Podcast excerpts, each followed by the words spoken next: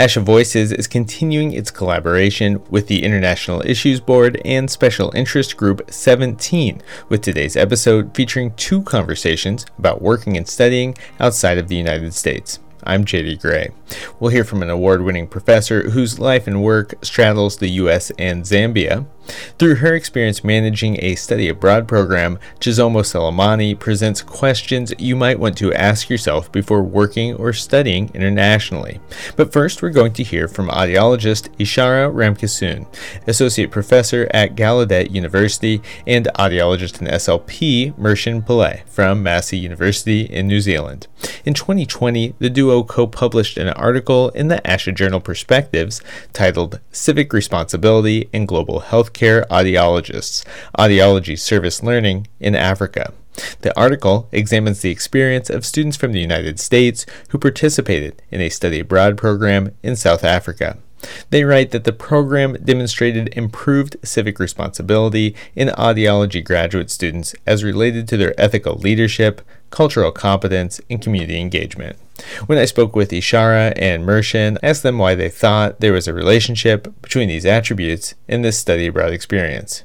Mershen speaks first. One of the key issues for me up until doing that article, Ishara, was the way in which people from outside of South Africa would do what we would call a helicopter kind of service. They fly in and fly out, and oftentimes it was a Facebook opportunity to post pictures of working with people in vulnerable conditions.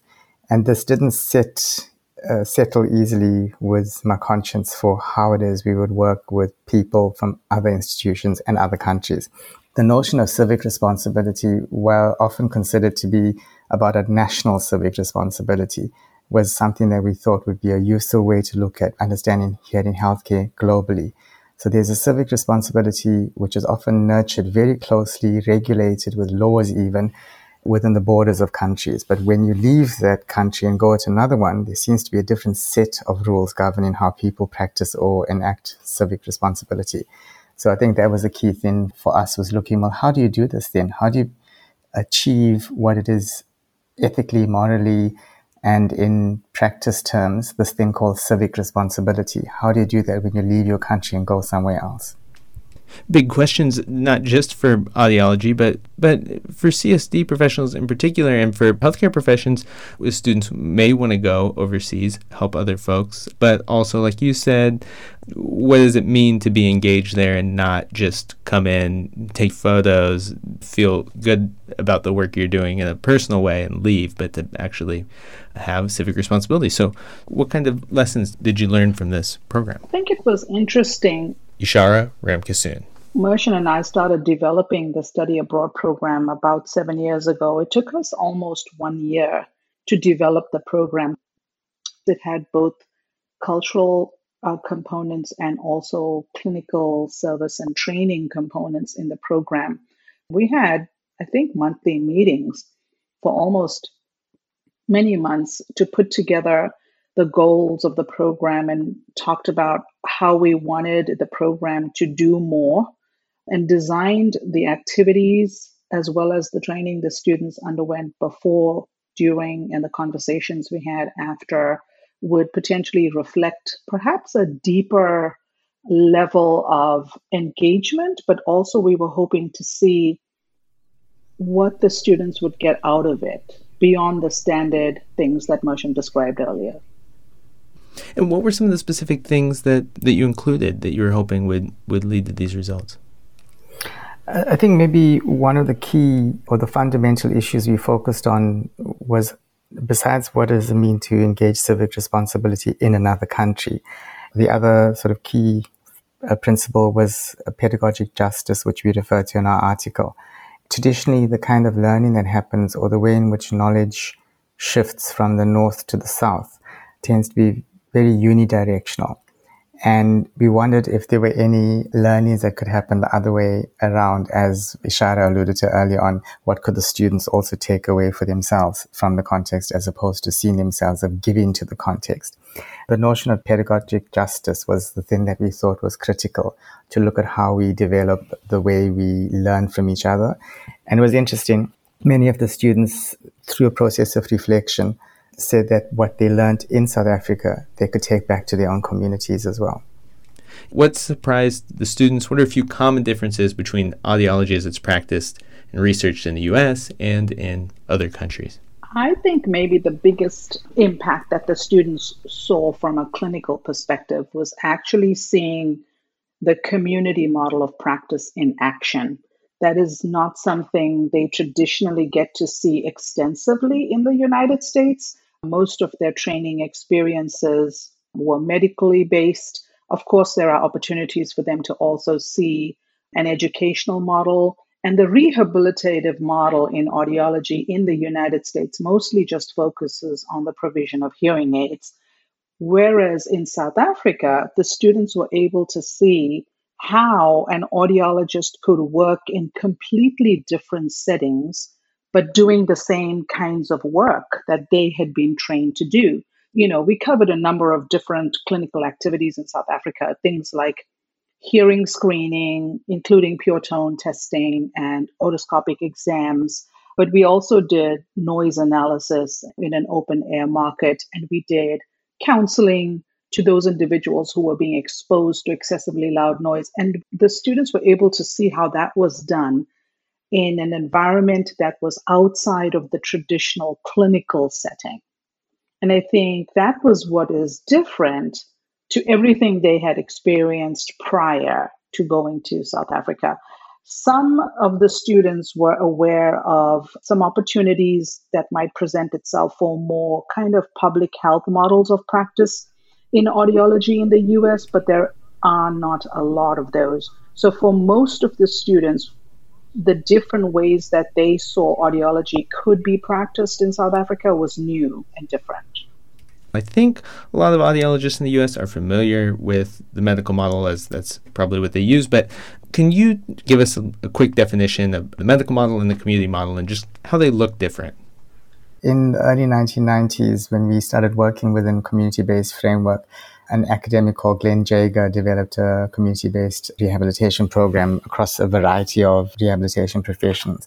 Traditionally, the medical model would say, let's focus on the ear and hearing as a physical, physiological, biomedical interaction. Whereas a community based model would say, but wait, there's a whole person attached to that. And this person comes with a social, cultural, political identity, even. And what about having to deal with those things? So it became the ear moved into understanding the ear and hearing as a social, cultural, political entity. And so within a community based framework, it's about how do we then work with this person who comes with all these complexities as opposed to just going listen to the sounds and drawing an audiogram. Right. Perhaps we're seeing more inclusion in the medical model as we talk about things like healthcare disparities of issues around the humanities, but the community model seems to incorporate more ideas that we might think of as being a part of the humanities. Is that I correct? don't know. What about access to healthcare? I feel like the community model places access to healthcare front and center. And in the medical model, while there are discussions about access, it's not directly usually handled in the audiological world. It's a matter of did you make it to the clinic? Okay, you are here. Now I will assess your hearing and I'll tell you what the results are of your test. Whereas the community model would say, we know there are individuals out there who potentially have communication difficulties. How can we go about reaching those individuals and providing greater access to audiological services for them. I don't know, Mershen, what you think about kind of the way I'm framing that. No, I agree with that. I think, uh, yes, access is critical because essentially, in, and especially in a country like South Africa, but arguably in most countries across the world, healthcare access is limited or is determined by your financial ability, your financial competence to access this. And so if you're looking at hearing healthcare, and access, that's definitely something that a community based framework will emphasize differently. So, in other words, going back to the old WHO adage about healthcare for all. So, that would be one of the aspects. I'm thinking about the students in the program, and I'm wondering when they came back, uh, was the infusion of a, a better cultural understanding, was that something they came back with as well from the program? Oh, absolutely. In fact, I'm so excited to say just a couple of days ago, a student who went on that very first trip and who contributed the data that is published in that Perspectives article received a tremendous promotion and is now director of a CI clinic here in the US. And when asked what was it about her training program that impacted her decisions in her career, she actually referenced the study abroad program and said the international experience she had in the program sort of led her down the path of where she took her first job, made her more open to engage with a different community. So she actually took a position outside of the contiguous United States for a while and then brought that back into the United States a few years later and specifically expressed to us during her reflection conversation, but also, you know, what is it, um, five years down the line, is still saying it's impacted how she's chosen her career path, how she views her clients, and the care that she provides. Ishara and Mershen told me about another aspect of their collaboration. This involves students researching on site in a large open air market in South Africa. The group was examining sound exposure. I asked Ishara and Mershen to tell me about what they learned during this time and how they conducted the research. Much of it was service delivery, and some of it, the research was more around higher education and how we think about hearing healthcare. But the service delivery aspects fell within the broad parameters of looking at measuring so the four sort of broad components of measuring hearing as well as looking at worker and other controls for hearing or managing sound exposures etc the, the key thing that drove this uh, program was because it was based in community was how we would engage workers in co-designing in delivering the service and evaluating the service and even reporting on what it is we were doing with them. And so central to a fair amount of what we did was focusing on people as having agency and uh, listening to the stories that they have around not just their lives in general as workers, but also about the experiences of listening and of being exposed to the sounds that they were exposed to in the marketplace. And one of the sort of most interesting things that came out of it was totally something we wouldn't have discovered if we didn't use this framework was the fact that this market, which it developed organically, it wasn't a designed market. So it was just basically people who were without a job who said, let's set up a little stall on the side of the railroad and then develop a service. And then it mushroomed into this huge, big market over the years. This market had, for example, people who were delivering cultural and religious services. So they would play music and have this as a site that people from this particular religion or cultural background would come to learn from because of their um, movement away from the rural parts of South Africa and uh, being more urbanized now they use the space as a way to regenerate uh, their cultural and religious knowledges and practices. So it was an interesting way of discovering the purpose. It wasn't just that they were playing loud music, they did it for an entirely different purpose, which was we considered quite valuable. So it was about how we recognized it and then worked with that within a hearing conservation program. Ishara says the students measured noise levels, taking measurements throughout the market. Students compared their data, putting it in a spreadsheet. I was thinking about how these experiences might inform students' view of audiology, and I asked if there was something similar in the US that students could be doing. Oh, absolutely. If you think about the fact that in the United States, noise as a source of hearing difficulty or hearing loss is primarily sourced from occupational settings. So we have OSHA, that puts out guidelines, for example, on how noise measurements are taken and what is the impact on a worker's hearing. But we don't have any consideration for the social settings in which noise occurs. Now, there's been a good bit of attention in the literature for a while now about noise sources in society as a whole, and that includes things like the use of personal music players, but also things like roadway traffic noise. If you're living close to a train station, the impact of that on the psychological effects, for example, annoyance, fatigue, sleeplessness, but there's also more attention being given now to hearing and the challenges more individuals perhaps experience things like tinnitus, which sometimes can be considered a precursor to hearing loss when they are exposed to high levels of noise in social settings. So I think if we look at what the students did in South Africa in the open air market, they came to learn that you don't necessarily need a type 1 sound level meter, which is large, bulky, and expensive, in order for you to get an idea about the noise levels that are present in a community. I think it really gave the students the opportunity to realize you can be more engaged with your community and potential clients. They don't have to be your current clients or current patients for you to be aware that a community might be experiencing high levels of noise. So, even a simple thing as having, if an audiologist is in private practice and having a more basic sound level meter on hand, which can be taken into the communities that they serve to conduct noise analyses, to examine the kinds of circumstances that people are living in to determine what is potentially causing them to be at higher risk for, for hearing difficulty or hearing loss. So I think that application is very direct actually. And just to add to this, this work was done in relation to the broader work that I was that had started under the University of KwaZulu Natal. So, and one of the research agendas that had been developed through that the university there was looking at developing appropriate equipment. Besides measuring sound using these uh, sound level meter apps, we also and this was part, I can't uh, remember if we actually did ask this current lot of students that, that we reported on, but certainly what we did do was we used an app that incorporated citizen reporting. So we got people to report on the experience of listening to the sound, not just to also document or quantify the sound that they were exposed to.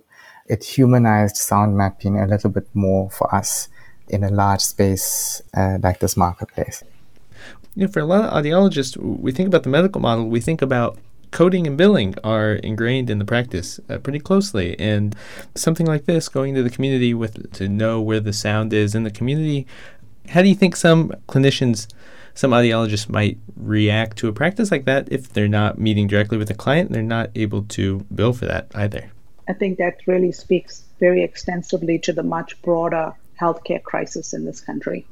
If you think about the fact that, unfortunately, I mean, you know, money talks, right? So audiologists, particularly those in private practice, will say, I can't do that because I can't bill for it.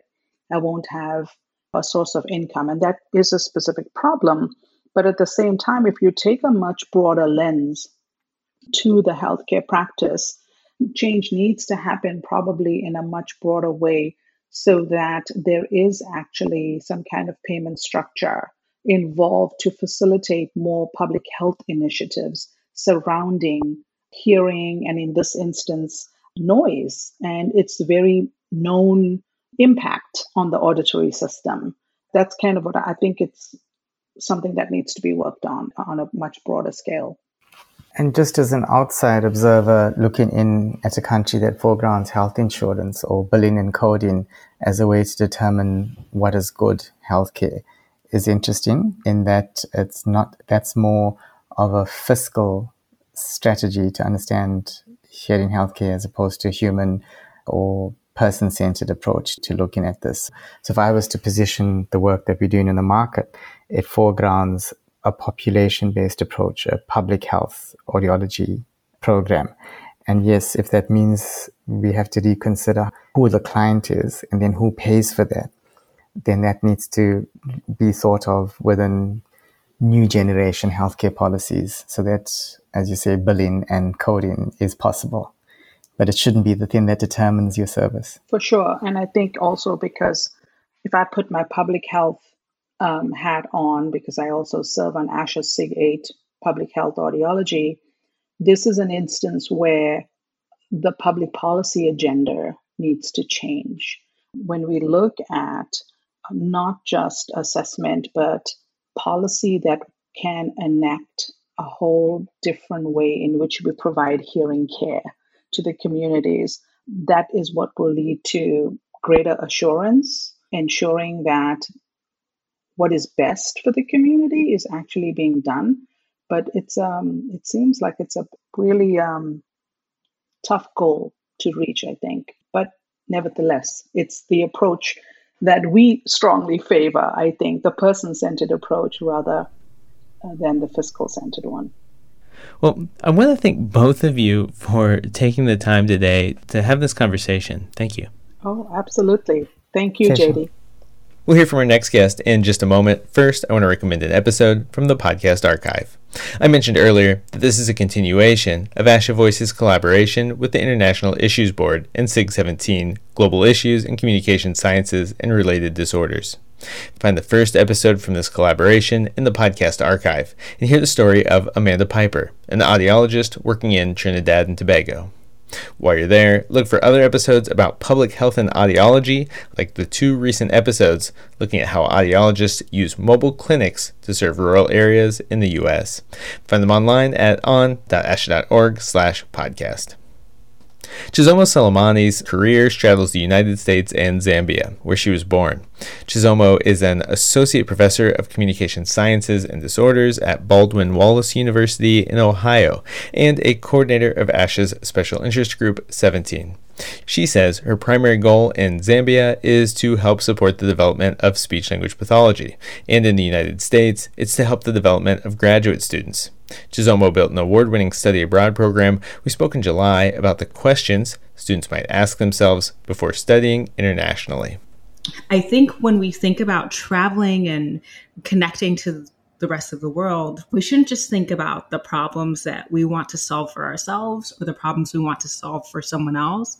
We should be asking ourselves, what stories do we know about the world? What comes to our mind about the different places where we want to go? And I think that it's really wonderful for people to consider traveling abroad and working abroad but that needs to be tempered by respectful curiosity and also an assumption of knowledge on the part of the places where we go. And I specifically am speaking to people from the US because this is the American Speech Language Hearing Association. And we don't always realize that what we have written into our autopilot, into the way that we do things automatically, is an assumption of lack of skill or lack of knowledge or deficit unless it's Eurocentric or unless there's a stereotypical understanding of excellence. And so when we are interacting with people who are different from ourselves, we can be unintentionally harmful if we make all kinds of assumptions and we don't lead with respectful curiosity and an openness to growth and learning. So I say if somebody wants to go abroad, then they first should ask, why am I interested in this? And then they should next ask, what stories, what can I discover here? And what are possibly things that I could be surprised by? Our process of engaging in multiculturalism is a multifaceted one as a multicultural human, I've constantly been learning and growing and re examining and changing the way I look at things. I, I, went back to Zambia in 2010 and I lived and worked there for a few years. And I remember when I was there, I was, I was like, okay, so speech pathology, I've studied this thing. I know some things about it. And I worked in this hospital with incredibly capable humans, right? Incredibly capable practitioners. But I struggled to see the assets. And I had to, at some point, say to myself, everyone here exists in the year 2010. In order for them to exist in the year 2010, there have to have been a lot of things that have worked to get all of these people here. And so, even though things were different, I it, that then reoriented my perspective and I shifted to this place of what can I learn and then from that moment on I was elated to see all the things that I could learn and all the opportunities. And oh my goodness Zambia is so rich you know? And I think that people would maybe assume that a place like Zambia wouldn't be rich with all kinds of possibilities and opportunities. And I think it's really important for us to question our autopilot, to question our assumptions, and move forward with respectful curiosity. Chisomo says she was surprised to learn that professional specialization within speech language pathology was not valued in Zambia the way it was valued in her life in the US. When working at the hospital, she was encouraged to think of her work more broadly. Chisomo says that she had to rethink her perspective. She learned about the history of speech language pathology in Zambia and how it connects to Zambia's independence. Whenever we consider like cultural competence or we think about engaging in different environments, even those of us who've grown up in certain cultures, there's still so much for us to learn. It's imperative for us to have curiosity and to not assume that we have competence or knowledge when we're moving into another person's space. It reminds me of what you were saying earlier about if you talk to students or you talk to professionals who are wanting to work internationally, you said that you might flag if they say that they want to go because they think specifically they'll be able to help people there. S- some might hear that and think, well, that's an altruistic thing. Why would you maybe think that's something to flag? Yeah. I think it's really important for us to think about history, right? We are all the product of the historical stories that surround us there's a past that we have to consider as we move forward because even though we might be well intended, we might be altruistic in our endeavors, we can't forget what people like us or who've looked like us have done in the past. And so I'm specifically thinking about the history of colonization. Like if you know anything about the British Empire, there was a moment where the sun never set on the British Empire. And what that means is that the entire world more or less has a legacy of colonialism and has been impacted by Eurocentrism. And so while we might think that we're doing something good, the way that people receive that is informed by our past. And so we need to be careful as we move forward. I don't want to discourage anyone in their endeavor to do good because I do think that intentions can be understood and people for the most part can be patient with people who are well intended but we also know that there are many people who've been well intended that have inflicted harm. And so when we go across the world particularly to countries that are that would be classified by the world bank as like lower middle income countries I, I like the word majority world countries because they exist in the majority of the world. They make up most of the world. When we think about going to most of the world, we often have a lens that we don't realize that we have. We have filters that we don't realize that we have, and those filters can be unintentionally harmful. Chisomo says she's asking people to use approaches that assume assets and says that when you use a collaborative approach, quote, you seek to provide a safe environment. You seek to elevate and empower others' voices, end quote. It's important for us to have open ears to listen. I mentioned the example about myself because I always like to say, like, I Chisomo Selemani as as many professional development things I've done, as many books as I've read, research articles, workshops I've done in these spaces still have so much work as a Zambian citizen, as someone who has dedicated time to learning about Zambia and my culture and spending time at the feet of my family, learning things that I may have not picked up because of living in the United States even I have to be careful about how I enter my own country.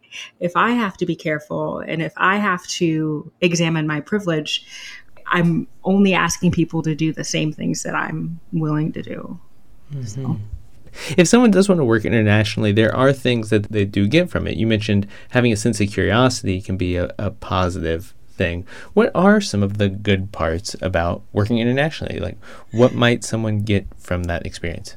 Yeah, I think the the one thing that you can control in your life is you.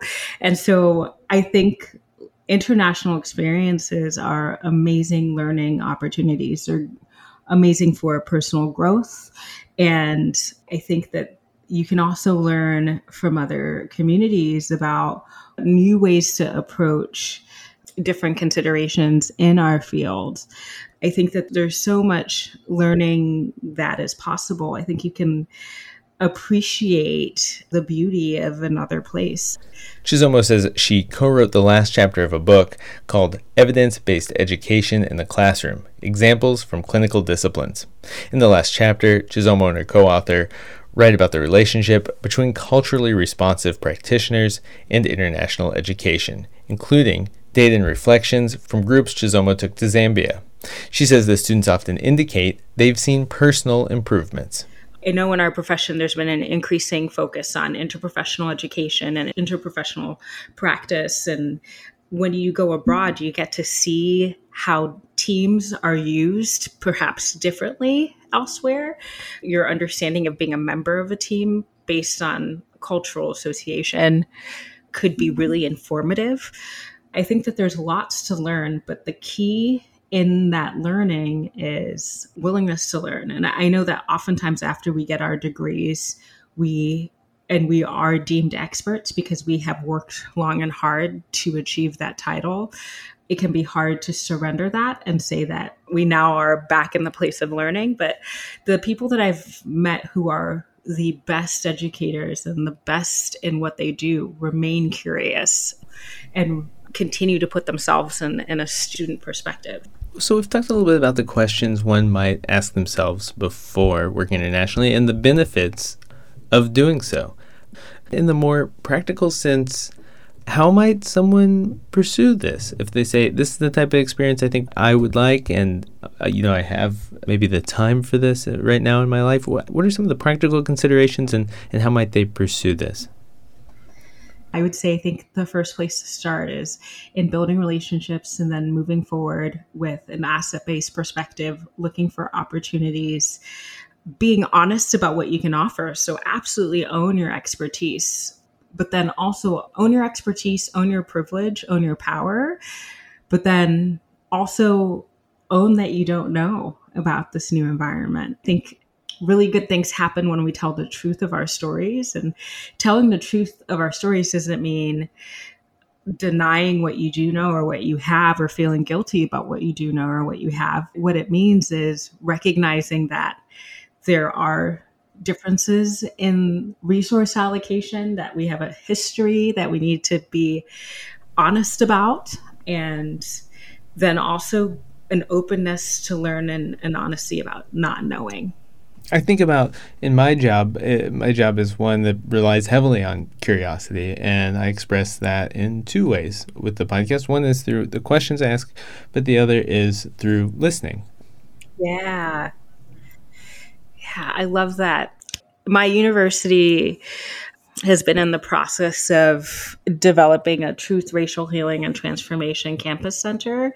It's an initiative through AAC&U, the Association of American Colleges and Universities. And we participated in the Institute for Truth, Racial Healing, and Transformation. And there were some trainings. And one of the trainings was talking about healing. And that healing comes from deep listening and telling the truth of our stories. And so I absolutely love that point about listening. I think if we are willing to listen, we're active listeners, we're responsive listeners, and we're truth tellers, I think there's a lot that can be gained in that to start. Chisomo encourages people to connect with colleagues in other parts of the world virtually, something that many people have become comfortable with during the pandemic. She says these connections and conversations can often be beneficial for both parties. A special thank you once again to ASHA's International Issues Board and ASHA's Special Interest Group 17. Learn more about both groups by following the links on the blog post for this episode at on.asha.org slash podcast. While you're there, you'll find links to ASHA resources on social determinants of health, cultural responsiveness, working abroad, and so much more.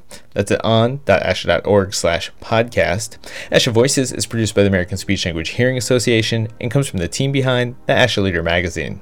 I'm JD Gray, and this is ASHA Voices.